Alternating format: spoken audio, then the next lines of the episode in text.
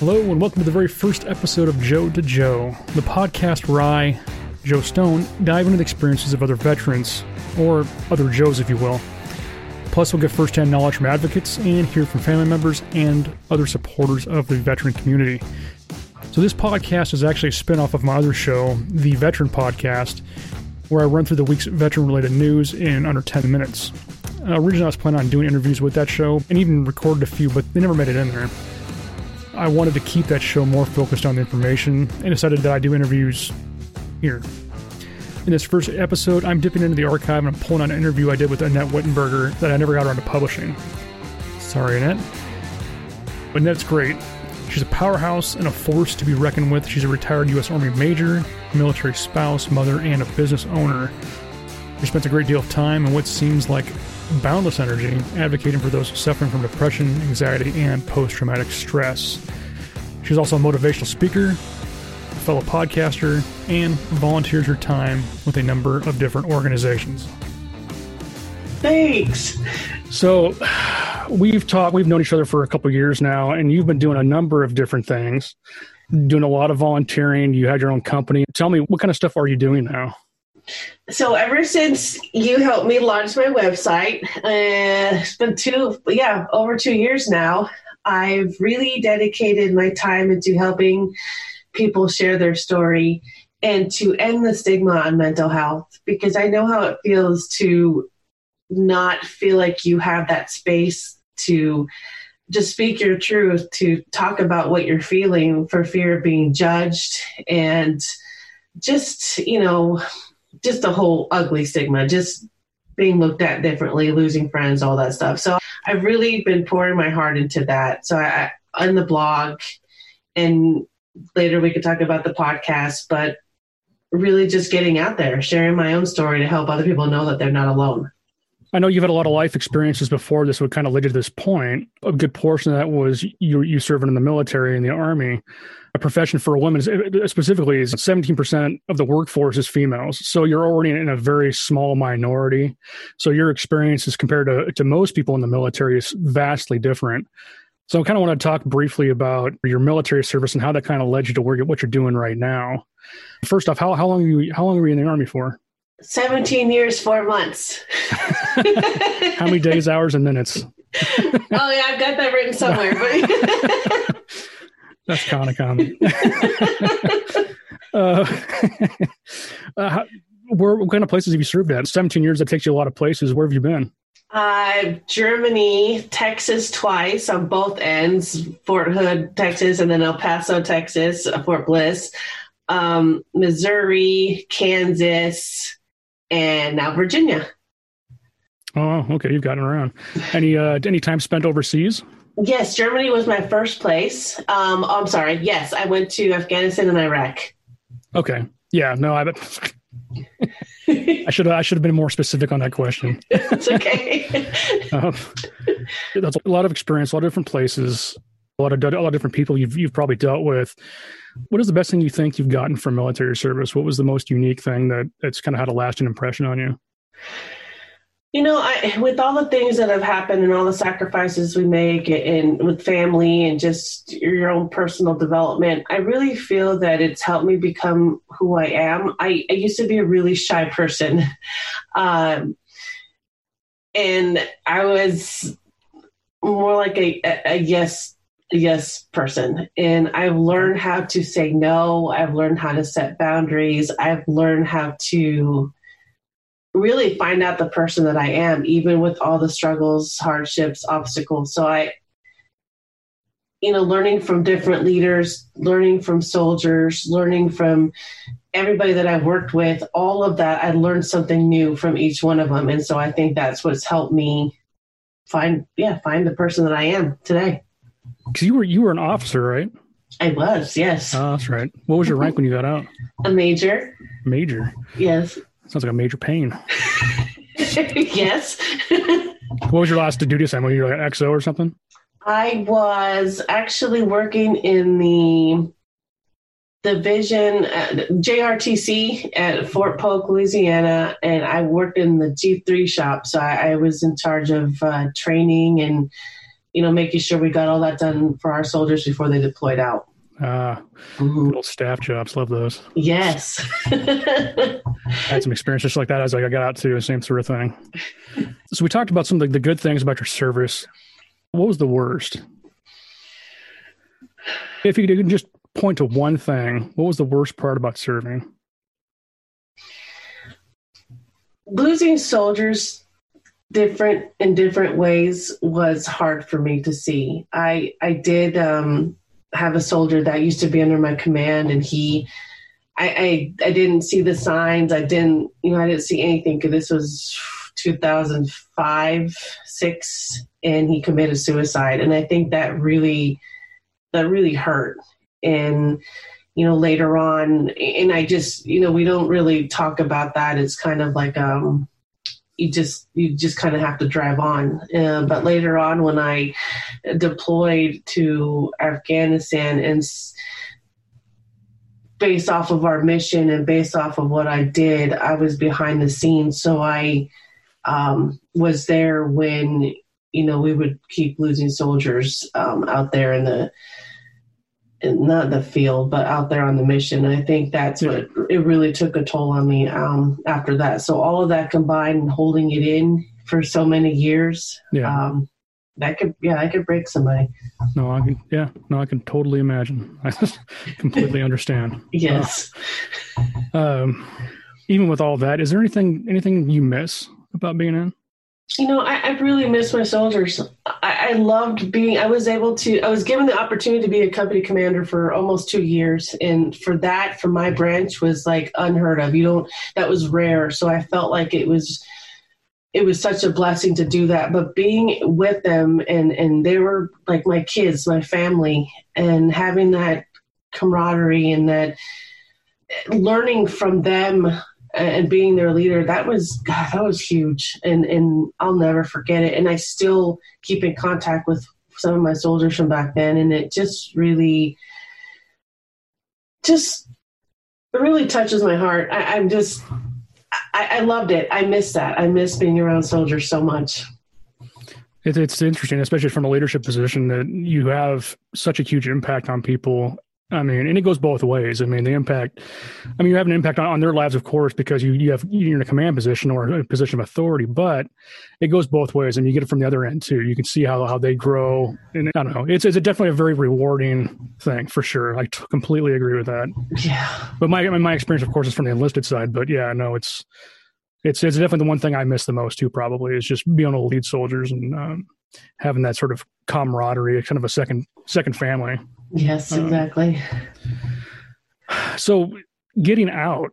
Speaking of that, so after leaving the service, one of the one of the biggest issues that uh, we always hear talked about is reintegration, and I know that's a big, huge subject all in itself, and um, so many different things that go into that.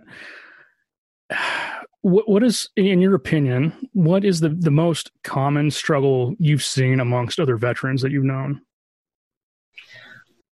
It's the mental health aspect. You're not mentally ready to get out. It's because you spent so much time, whether it was five years, 10 years, 20 years, getting out.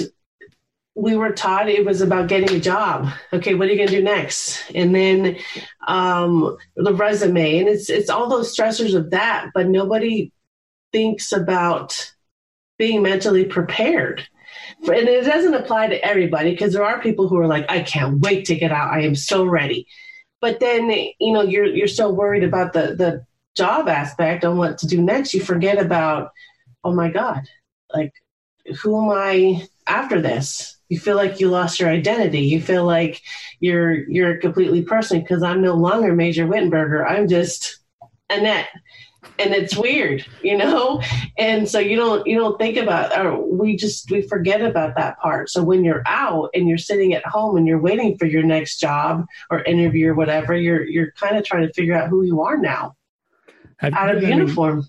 Yeah, yeah. So I mean, you had your own kind of personal struggles with this too. oh yeah. I i mean i didn't realize i had some stuff you know when i was a kid that i suppressed for so many years but then as i was trying to transition out, I only had six months to get out. So that was just like, holy shit, I, I, what am I, I going to do? I, I think everything came down at that moment as I was getting out. Everything started coming out, and I didn't know what it was because you didn't talk about it. I was I was diagnosed with depression. I have PTSD. I have anxiety. It's like where did this come from? I didn't. It, but I think I always kind of knew, but we just didn't say anything because you had to be tough. You know, you weren't you don't let them see you sweat was what I always remember. And you have to be strong and there's no crying and there's and especially as a female well and i think now even with with males too they they deal with their their own of being the male the authority figure and being strong and tough but mm-hmm. i think for both of us it's you try so hard to be this person and then when you get out you kind of lose it because you're not that person anymore you're somebody different so it's I had to figure out who I was again, and it took me a long time. Yeah, I can see that for sure. I mean, it's definitely trying to reinvent yourself and and um, being comfortable with who you are, and and losing that identity with the military. It's tough for sure to move on from that. Like, um, are are there things you found that helped with that moving from moving on from that point and, and finding yourself again and just a new community? You know, once I once I launched the website and once I started writing on there, there was no turning back because as soon as we hit publish, that was it. And it was terrifying because then it was like, oh, anybody can read this now. Everybody's going to find out. My family didn't know. My kids didn't really know. Nobody knew what I was going through, but now the whole world did. So I think once I got, I did that, it was like, whew, shit okay.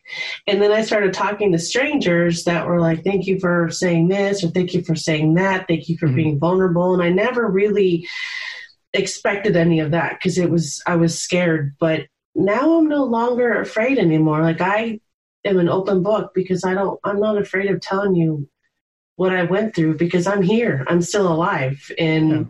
I've gone through all the dark, the dark places and the, you know, the suicidal uh, ideations, attempts, and all that stuff, I'm not scared anymore. And I really feel now that I'm here for a reason and I'm want to help other people find their reason as well.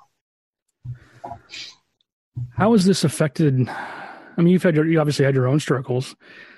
I mean, and it, uh, that's got to affect the people around you. Has I mean, before you you launched the website, before everybody knew about it, how did this how did your experiences with this depression and ptsd and all that stuff how did that affect your family oh man i i never really i never realized how much it affected my kids until they started bringing up little bits and pieces of things that had happened years prior when I was going through my depressive episodes and I would lock myself in the house or in my room, I never realized how much that took from my kids. And so once my daughter told me, you know, you ruined my 10th birthday because you locked yourself in the house, or mom, I used to think you were bipolar because I didn't know what was going on with you. And I would have these rages. And I, and, and I think back at that, back at all the stuff I put my kids through, and it, it just, it breaks my heart. But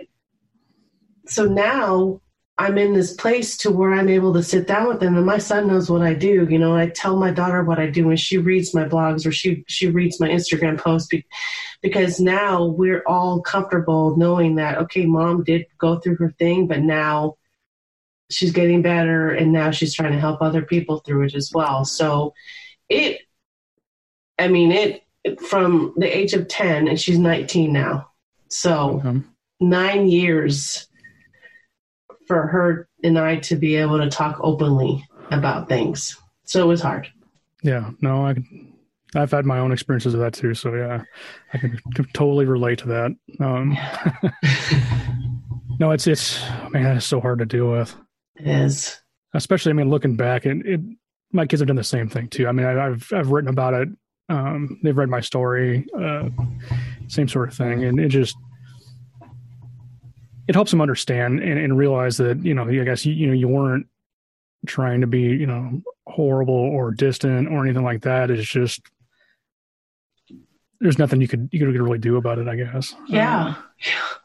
Um, no, I've had, yeah, I've definitely had it happen a few times. Um, but they've all been pretty understanding now going forward because they understand why, and right. we're more open to talking about it. So that's good. I'm glad you you found that. Um, are there any sort of other tools you found that that help with with those things?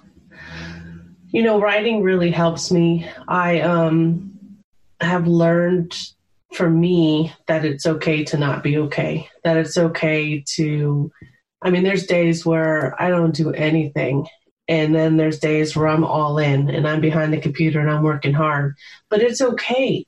And I used to be so hard on myself and be like, you know what, you're sucking today. What is wrong with you? But I needed it. I, I we have to step away sometimes, and I have to listen to music, and I'll put on my Spotify playlist, or I'll sit and binge watch a Netflix series, and because I needed to do that, and then I'll get back into it because I remind myself, okay, I'm not gonna I'm not gonna do it today, but tomorrow I'm I'm all in.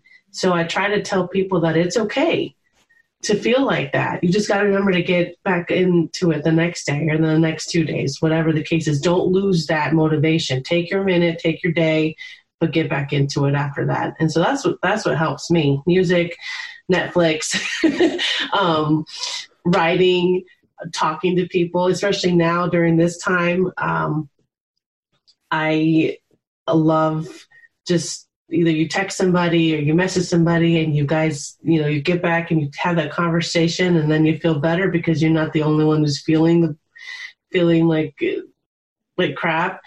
Um, and then you you know you get back into it. So that's what helps me. And have you had any experience with um, I don't know with using like the VA or, or veteran service organizations to with with these? Have you any experience with that at all? You know, when I first moved here a year and a half ago, yes, the VA is always um, there's always difficulties. Um, but I found the Steven A. Cohen Foundation, and they provide services, and I found them to be amazing. If you can't get into the VA, go there because I haven't had no issues with them. They're always available. They will find a way. You could do telehealth. You could do it via the computer if you don't want to go in. It's just that's my option now when I can't get to the VA. So for anybody, if you can't get to the VA, go there. You said there's a Steven A. Cohen Foundation. Cohen, C O H E N. Yes, they they help all military families, veterans, I'll yes. definitely look into that. Yes. Would you be willing to talk about some of your experiences that um, military otherwise that kind of brought you to this point? I, I mean, I don't want to dig too far into the weeds, I guess, but we've all had some stuff that, that's impacted us, you know, from the past and, and, kind of drove what we've done in the, you know, in the present and going on in the future. What what are, are some of the more I don't know, I guess traumatic things that, that kind of led you to this point that that kind of fed into those uh, the PTSD and anxiety and all that stuff. If you're if you want to talking about it. Oh, I'll talk about anything. I'm okay now. um, okay, so military wise, um, I was assaulted uh, twice in the military. Um, once when I was a cadet, so when I was doing training through my my university, I was given the opportunity to go overseas to train with an airborne unit. Um, I was tricked because they said, Do you want to go to airborne school or do you want to go to Italy? And I was like, Shit, Italy. so I went to Italy, but the unit I was with was doing training in Germany. So we went to Germany instead. So I got to spend my first time in Grafenwoehr as a cadet. And um, I was a new girl. I was they called us dot because we wore these little circles as our rank because we weren't really fully commissioned. Yep. And um, so I was a I was a new girl and um, you know, I didn't know any better. And I, I mean I would I don't want to I'm not I wasn't that naive, but in the military I was because I was 22. But um, I had a male uh, soldier who you know, thought, well, yeah, you know, let's go travel. Let's go, since you're new here, let's go do this, mm-hmm. let's go do that. And I did, but I didn't realize that, you know, he was going to expect more. So, um, when I went through that experience, I immediately freaked out and I spoke to my, it was a first lieutenant that I was shadowing, and I said, I want to go home.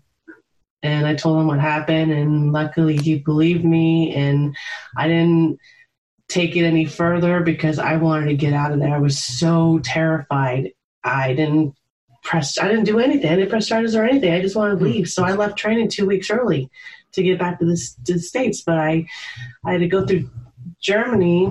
I had a, um, I had a senior leader that was there and, um, I thought, well, you know, maybe I could talk to him about what just happened because I was still traumatized about it. And um, he took advantage of that as well. So it was like one right after the other. And wow, I um, I didn't I, I didn't know what to do. So I went back home, um, went back to my university, and I and I if I can remember correctly, I believe I tried to talk about, I tried to tell somebody, but it was a, well, he was the sergeant major. He's not going to, he wouldn't have done that. So, yeah, that's a, it, that's, yeah. so I just, I loved it. I loved it. And I had to drive on. And ever since then, it, you know, it was always in the back of my mind, but I kind of just blacked it out for so many years.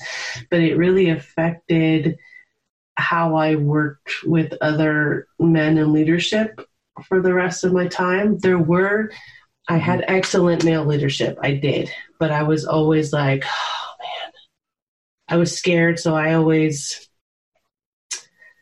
I don't know, it, it's, it just affected my time. I, yeah. I could see that's that's a really poor way to start off your military career and like have that hanging over your head for. I mean, honestly, I'm I'm honestly I'm, I'm honestly surprised that you stuck with it for so long. I mean, you know, I I felt like I had to prove myself honestly because I my whole intent was I was going to do three years and get out. Like mm-hmm. I'll just try it. I'm just going to try it out. We're going to see. Nobody nobody could believe that Annette was joining the military. So um, I met my husband my senior year of college, and I almost just followed him because I had no idea what I was going to do. I was like, oh, I guess I'll just do it. So he did another year, I did another year, and that's just how it went.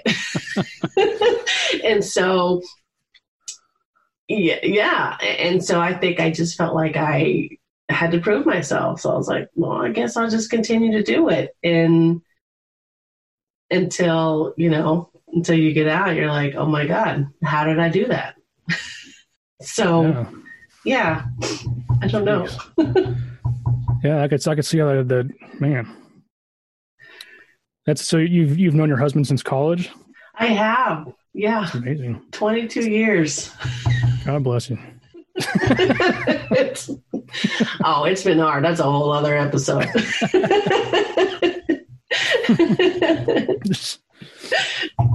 Oh, that's fine. Have you, how was your as uh, coming from a leadership position? I'm to kind of jump back into that. With with the struggles you had, how has that affected the way you treated those under your command or that you were, you know, over overseeing? Did you ever you know, run in that situation again, like a, a similar situation, but with with a subordinate?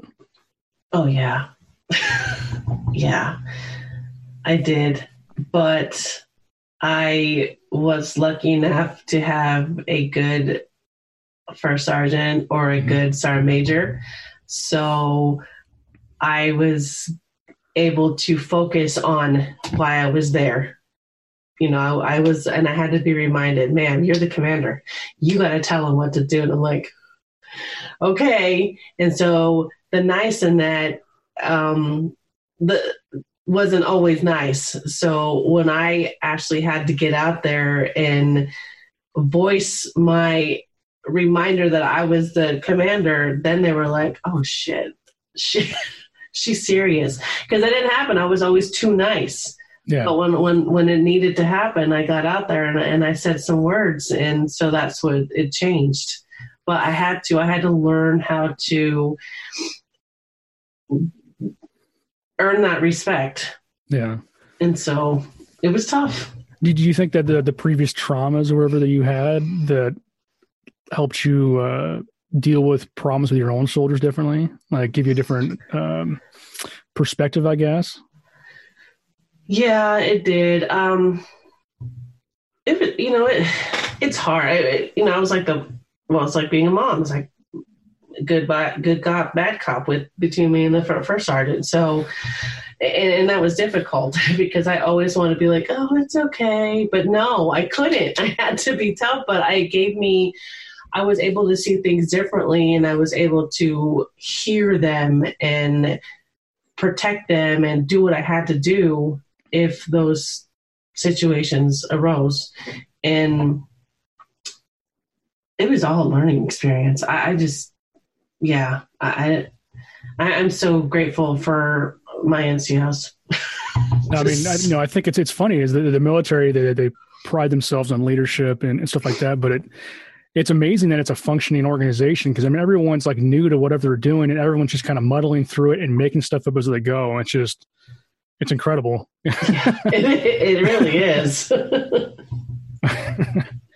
I feel like my my 15 years was kind of the same thing. It was just trying to figure it out as we went along and just there was always a new problem. So there's something that never, you know, you could kind of go back to the, the regs and FMs and, and figure out maybe there's a, you know, a, a a concrete way of doing things, but that was never that case. You always had to kind of muddle through it and figure it out on your own. Well, exactly. That's the thing. You know, everybody wanted to go by the manual. You can't always go by the manual or the regulation because there's so many different cases out there that's not written in the book. It's like being a parent. There's no book out there that tells you exactly what to do. it's like a case by case basis. Yeah, no, it's definitely a framework for sure. yes. oh, yeah. Don't miss that. so I mean, so you're talking about all your all your service. How was your time in in? You said you went to Afghanistan, right? Yes. You, where else did you say? You you went to Iraq too. Is that right? Yes, Iraq. How, how were those two experiences for you?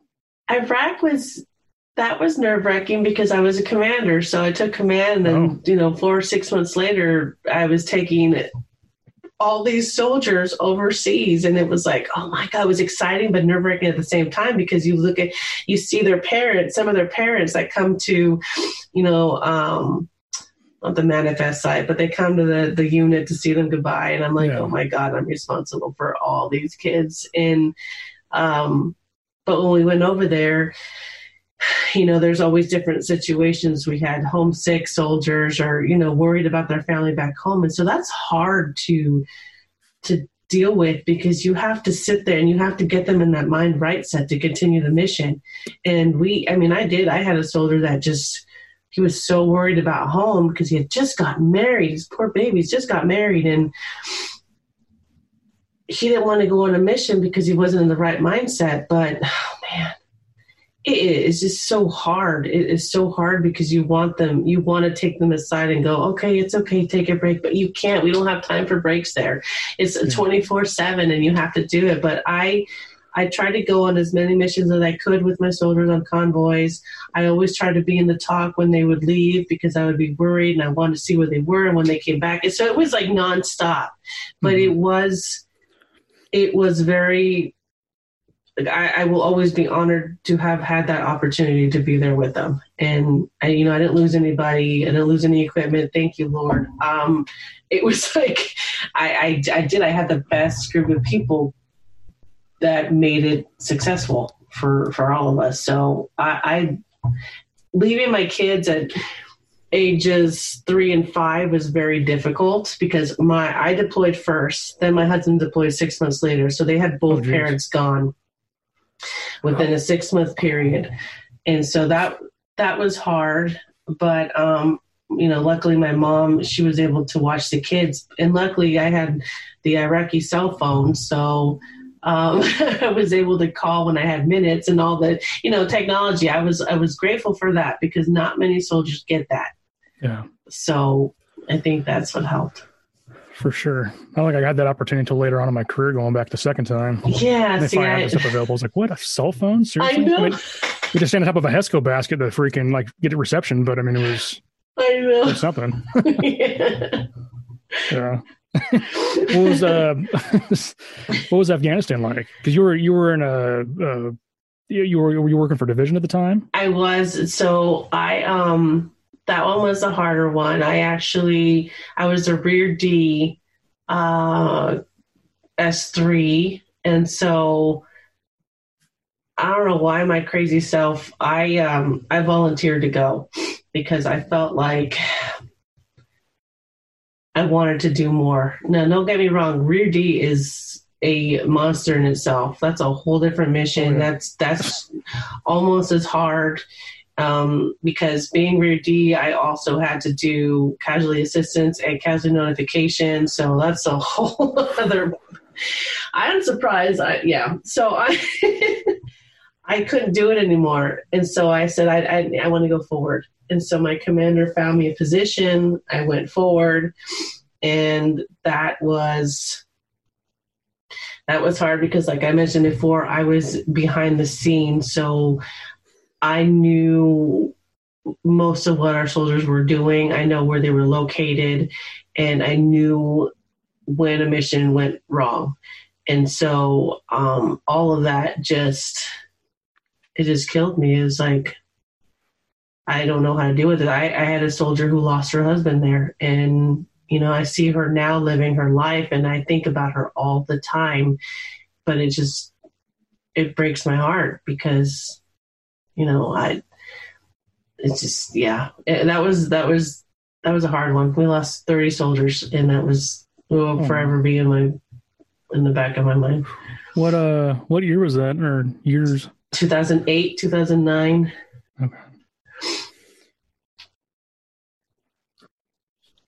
I was there a little bit earlier. Like was it 06, 07? oh, something like that. But no, that- Afghanistan was a completely different animal compared to Iraq. it sure was- is I mean, not just geography wise, but I mean, like just the, the mission in general. It seemed like the the whole thing was just so different.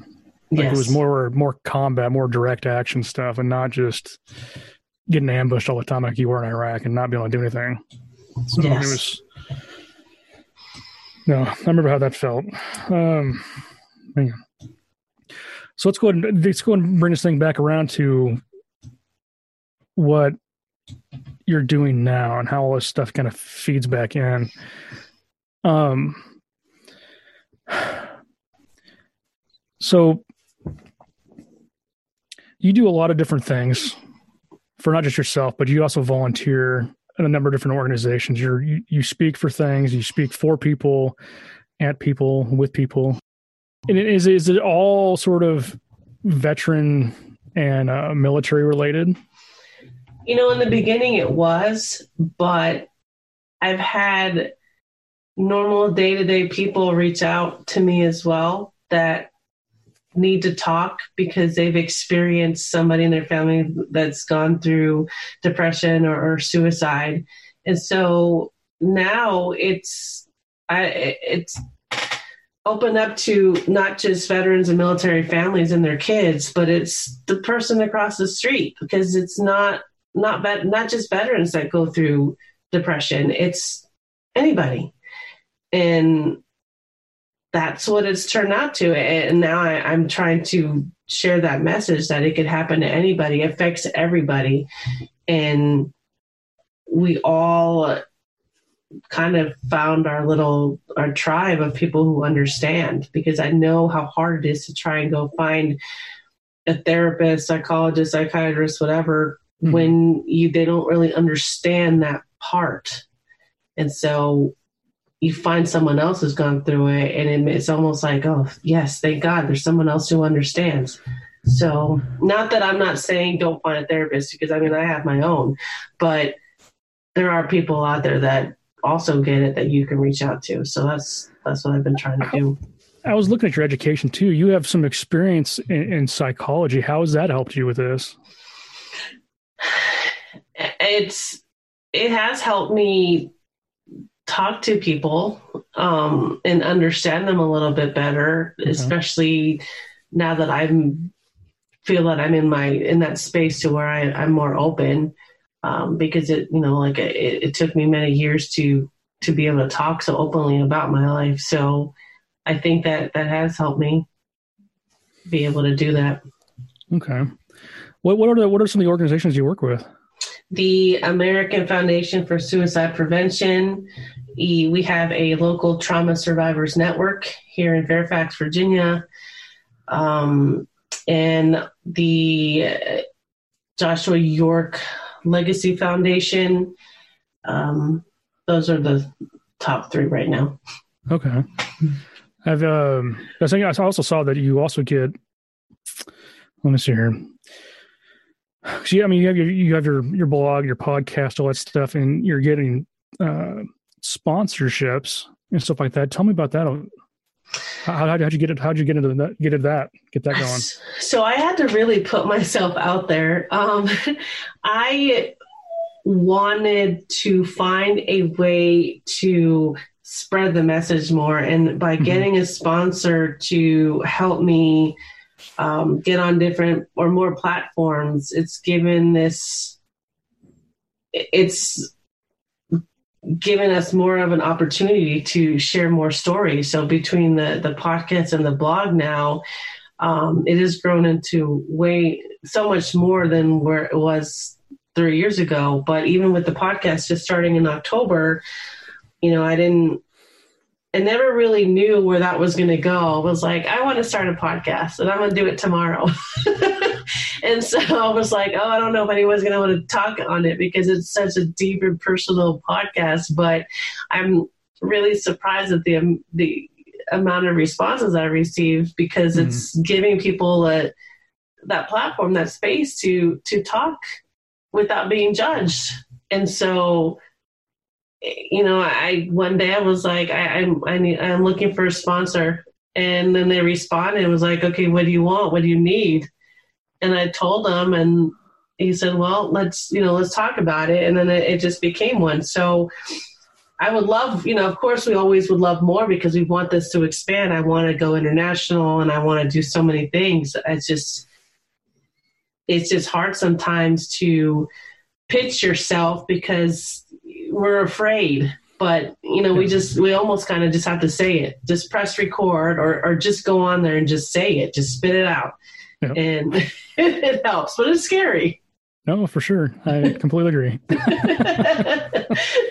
Um, so going forward here how, how can people get a hold of you they can find me on a wildridecalledlife.com or a wildridecalledlife at gmail.com. And I'm basic on every social media Instagram, Twitter, YouTube, uh, LinkedIn, Facebook. Okay. All over. Awesome. Um, we're going to go and kind of wrap this up. Do you have any sort of final words you want, anything else you want to talk about before we kind of come to an end here? I think for those people that are listening that are struggling, I'm just going to reiterate that it's okay to not be okay. And also, the other mantra I live by is your message, your message. So when once you get in that space that you are comfortable to talk, take turn that try to turn that into a positive thing because that's what I've tried to do now. Is yes, I went through all this this hell throughout my life, but now I'm turning it into a message to help other people. So, and it, it didn't happen overnight. So, once you are able to get in that, just reach out. And I'm always happy to help somebody get their message out and share their story. You've been listening to Joe to Joe with my guest, U.S. Army veteran Annette Whittenberger. If you want to learn more about Annette, check out our website at a wildridecalledlife.com. It's all one word, a wild ride called life.com. On our next episode, we'll be talking with Mike Parker, a former military policeman, CID agent, and now U.S. Army investigator for Trial Defense Services. If you enjoyed this podcast, please subscribe. And of course, don't forget to leave a review on either Apple Podcasts or podchaser.com. To learn more about this podcast and others on our network, please visit www.theveteranpodcast.com. We'll see you next time.